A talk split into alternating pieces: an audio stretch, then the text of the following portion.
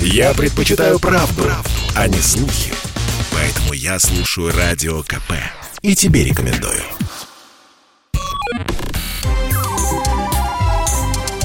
Не отключайте питание радиоприемников.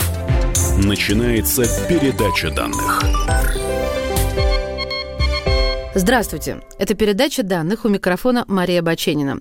А в гостях у меня сегодня кандидат физико-математических наук, директор по фундаментальным исследованиям АЭРИ, заведующий лабораторией нейронных систем и глубокого обучения МФТИ, а также основатель открытой библиотеки разговорного искусственного интеллекта Дип Павлов Михаил Бурцев. Михаил Сергеевич, здравствуйте. Всем привет. Угадайте, зачем я вас пригласила? Поговорить про Правильно, искусственный интеллект. Хочу уточнить, смотрите, я об этом много думала.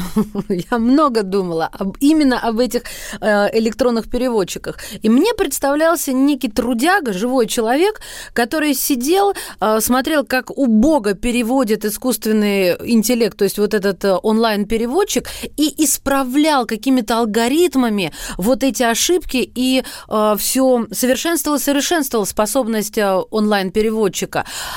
Где я не права? Вот опишите мне этот процесс. Как исправляют, как его обучают? Потому что момент обучения искусственным интеллектом мне вообще непонятен. Что значит, учебники ему читать дают?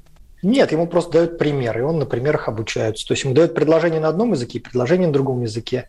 И он должен э, на этом примере научиться переводить с одного языка на другой. Но это обучение, это как бы самый такой простой способ подхода к обучению искусственного языка.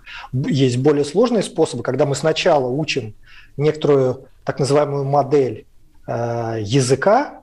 Это э, как бы алгоритм, который все лучше и лучше начинает э, предсказывать, что же в этом, э, на этом языке напишут в тексте следующим э, символом, например. Угу и сначала делают такое предобучение, и это можно делать параллельно на, на многих языках.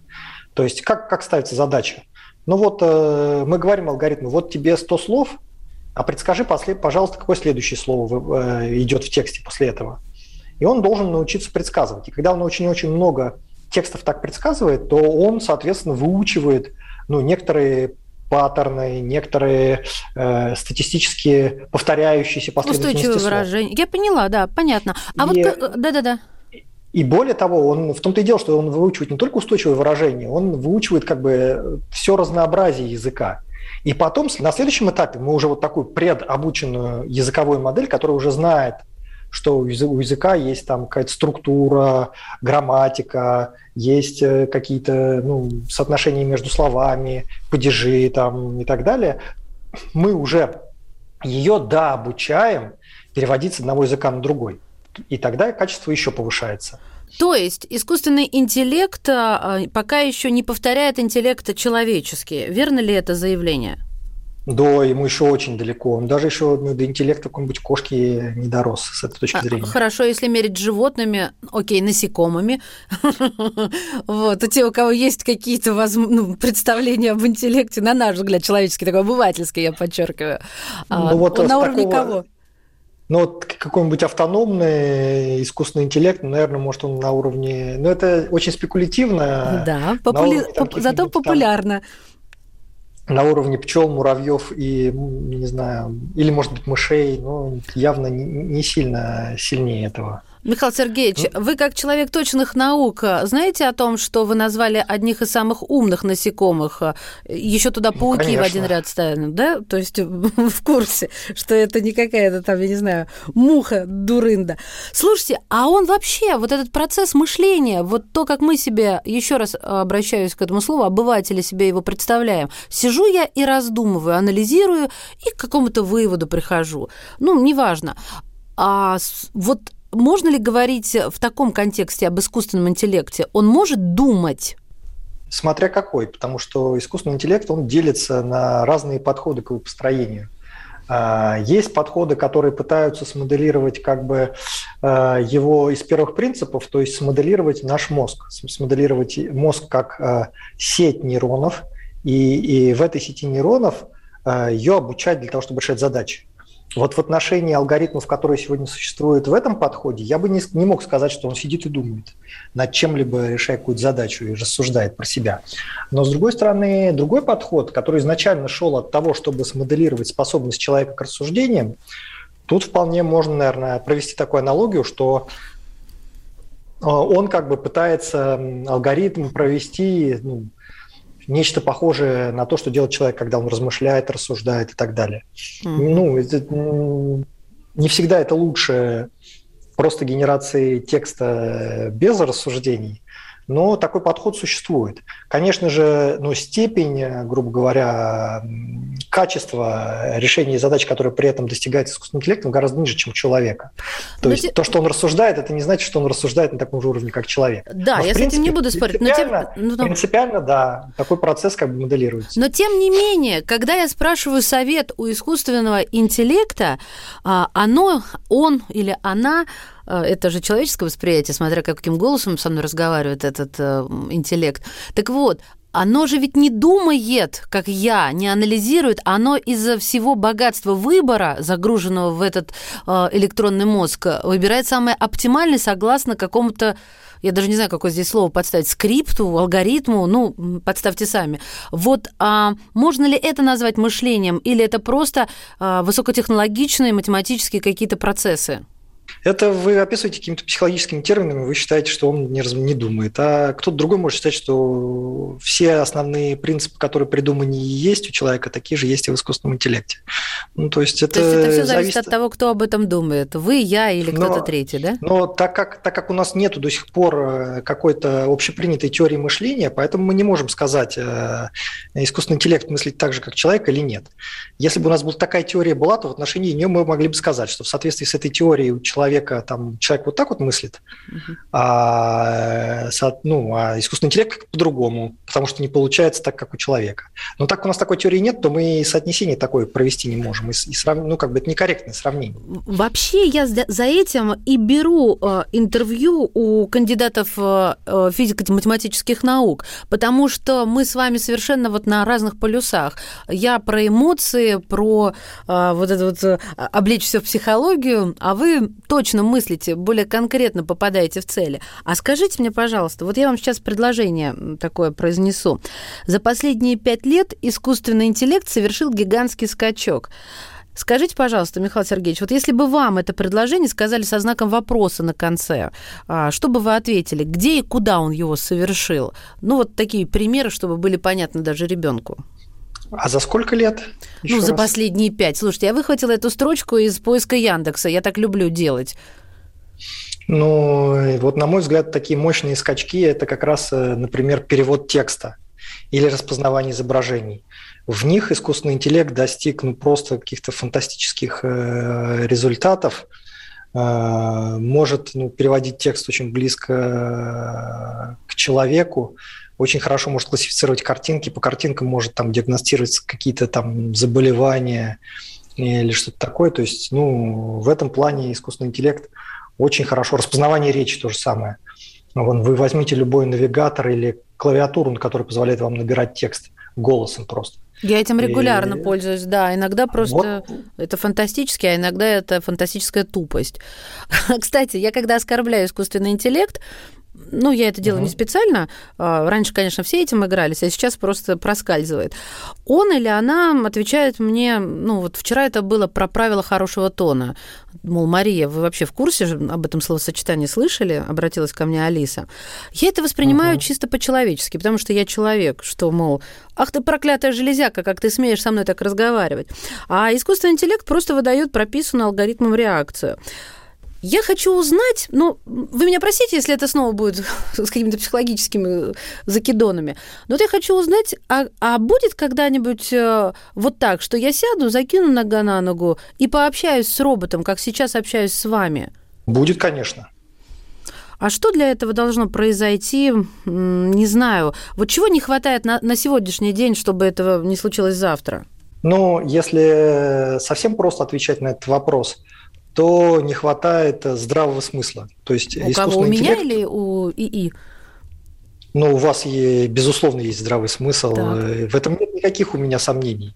И как, как у большинства слушателей, я так предполагаю... Нет, то, что я оскорбляю машину, это не здравый смысл. Это... Здравый, почему? Ну, это вписывается в некоторую картину э, мира, что э, ну, люди оскорбляют друг друга. Это связано с тем, что они таким образом выражают свои эмоции, исходя из некоторого контекста ситуации, которая является... То есть выражение таких эмоций адекватно этой ситуации. Угу. В этом и проявляется здравый смысл. А искусственный интеллект, система искусственного интеллекта, они как раз этот здравый смысл не понимают. И существует прям э, огромный, ну, как бы какой-то такой технологический барьер, с которым бьются ведущие компании мира и ведущие лаборатории. Вот, например, наша лаборатория на физтехе, э, которой я руковожу, мы участвуем в соревновании, которое проводит компания Amazon. У компании Amazon есть такой помощник, умная колонка, который называется Alexa. Ну, это как Алиса, только американская. Да, я поняла. И, и они для того, чтобы развивать вот эту колонку, чтобы она могла вот так с вами поговорить на любую тему, они устроили соревнования э, среди команд университетских. То есть они э, дают гранты на то, чтобы э, разработать систему, которая могла бы, вот как вот мы говорим Алисе, да, Алиса, давай поболтаем. Вот, э, и если у нас эта болталка, с которой вы болтаете, она разработана Яндексом, а у Amazon Alexa она разработана одной из университетских команд.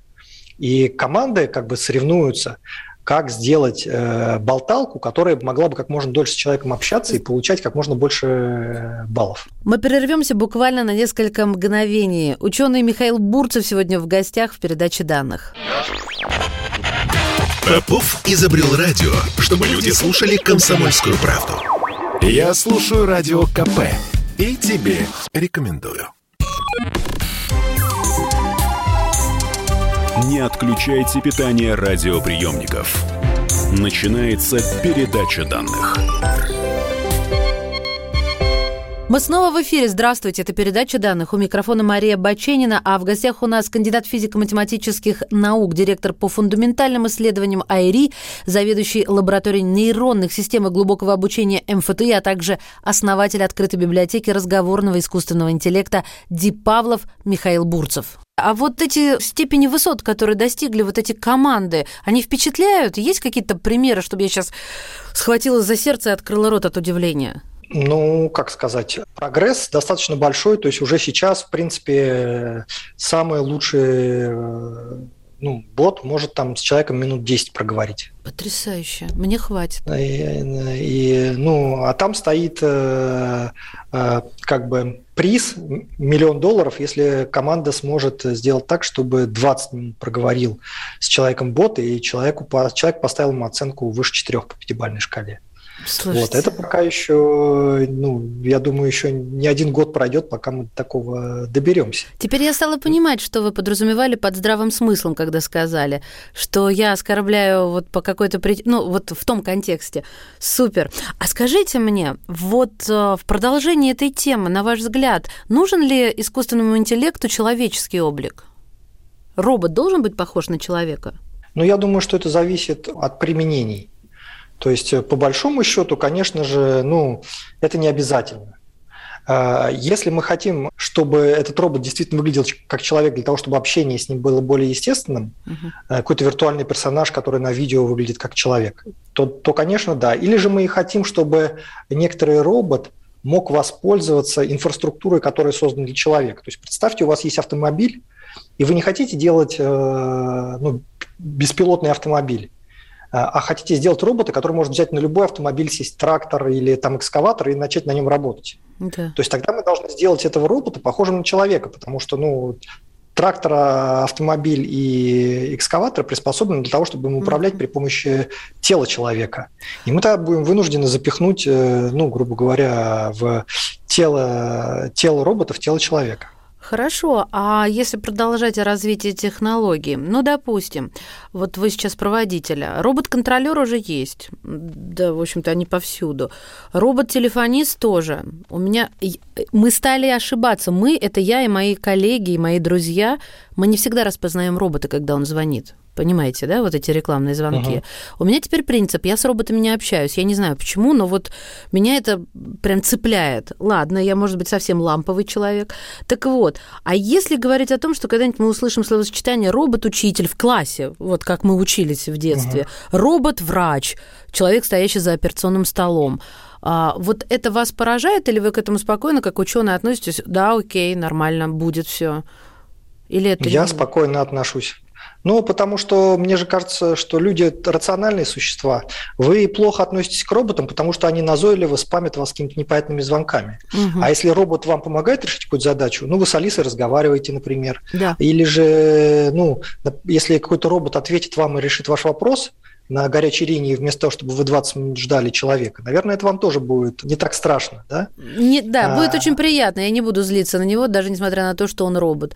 А вот самому роботу нужны эмоции, как вы считаете? Вот вы до этого говорили про здравый смысл. Не знаю, можно ли поставить знак равенства или хотя бы как-то вот поставить в один ряд. Но эмоции нужны для общения с человеком, потому что у нас же э, нейронные связи организовываются, устраиваются, возникают на фоне тех эмоций, которые мы испытываем, и в том числе от общения. Но здесь э, есть э, две грани этого, этого вопроса эмоциональности роботов. Первая грань связана с тем, что ну, если мы хотим какое-то естественное общение – то очень часто какая-то невербальная информация передается как раз через эмоции или через эмоциональную окраску голоса. Например, я могу сказать так, ого, там, что, о чем же мы разговаривали?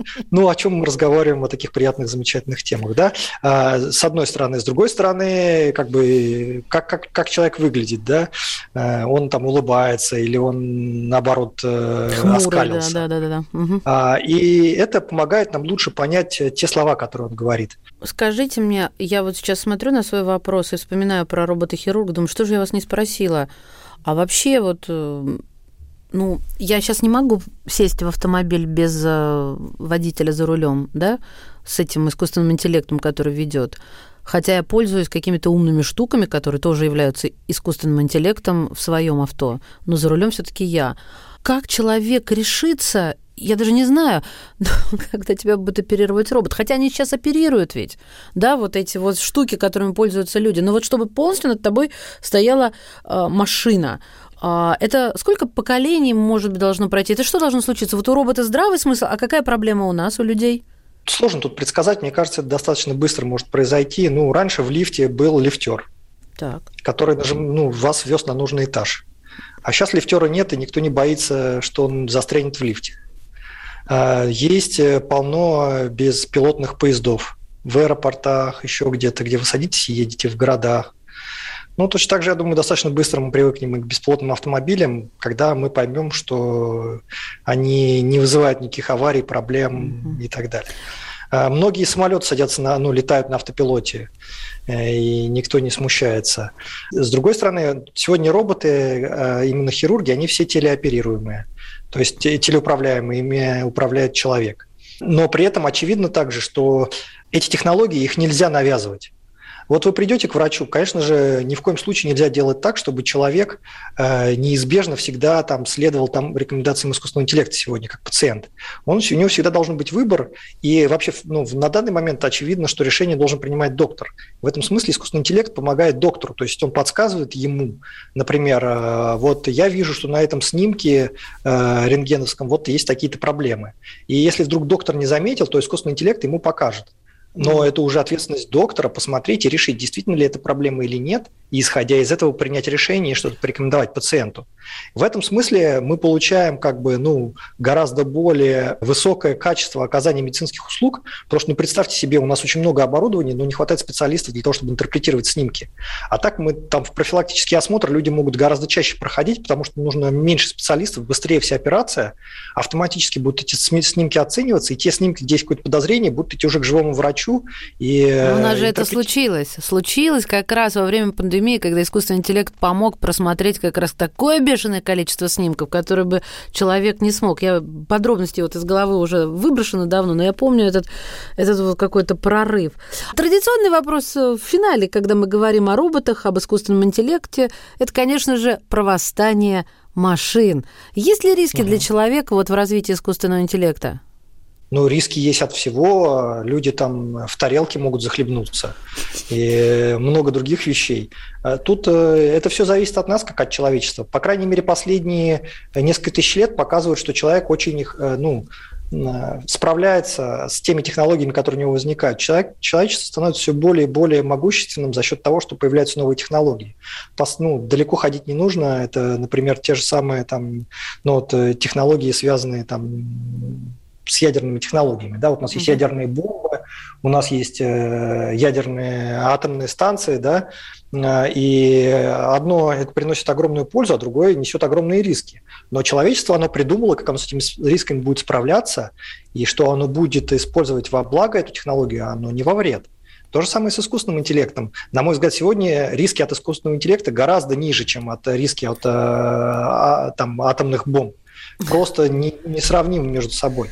Но при этом как бы и ну, огромная пользу, которую она может принести там поиск новых вакцин, э, вот профилактика всяких заболеваний, анализ, э, там персонализированная медицина, подбор лекарств под конкретного человека, персонализированные анализы, то есть это все, все, все продление жизни, э, ну там это как бы очень много применений искусственного интеллекта, которые нам уже могут прямо сегодня помочь. Поэтому э, очевидно, что искусственный интеллект это ну очень это фактически это как бы мы как люди мы его делаем как нашего друга а не как нашего врага и он э, мы ему передаем как нашему помощнику какие-то скучные и ненужные нам дела. Точно так же, как мы передали скучные дела копания ям экскаваторам, точно так же мы и передаем какие-то другие скучные дела, которые связаны там, с ответами на одни и те же вопросы или с каким-то ну, какими-то другими там, просматриванием миллиона снимков для того, чтобы найти там какую-то загогулину. Мы их передаем искусственному интеллекту, и таким образом мы становимся более человечными. Почему? Потому что мы как бы не занимаемся бесчеловечной, ну, как бы бесчеловечной деятельностью. То сейчас, сегодня, ну, многие э, работы, они делают из человека робота. Но мы же не хотим, чтобы люди становились роботами. Мы хотим наоборот, то, что вот это вот, это вот чтобы робот, э, из человека не делали робота, чтобы вот эта роботизация, она была у робота, у искусственного интеллекта. А мы тогда бы смогли бы ну, быть максимально людьми, общаться друг с другом, как бы, и ценность человека, человеческого общения как раз бы выросла бы во много раз. И люди бы больше бы ну, оставались людьми. Элитарная миссия искусственного интеллекта, можно сказать, сделать, э, максимизировать человеческое в человеке. Михаил Сергеевич, спасибо большое. Я еще раз э, представлю вас, кандидат физико-математических наук, директор по фундаментальным исследованиям АИРИ, заведующий лабораторией нейронных систем и глубокого обучения МФТИ и основатель открытой библиотеки разговорного искусственного интеллекта Дип Павлов был сегодня в передаче данных. Передача данных успешно завершена. Не отключайте питание радиоприемника. Скоро начнется другая передача.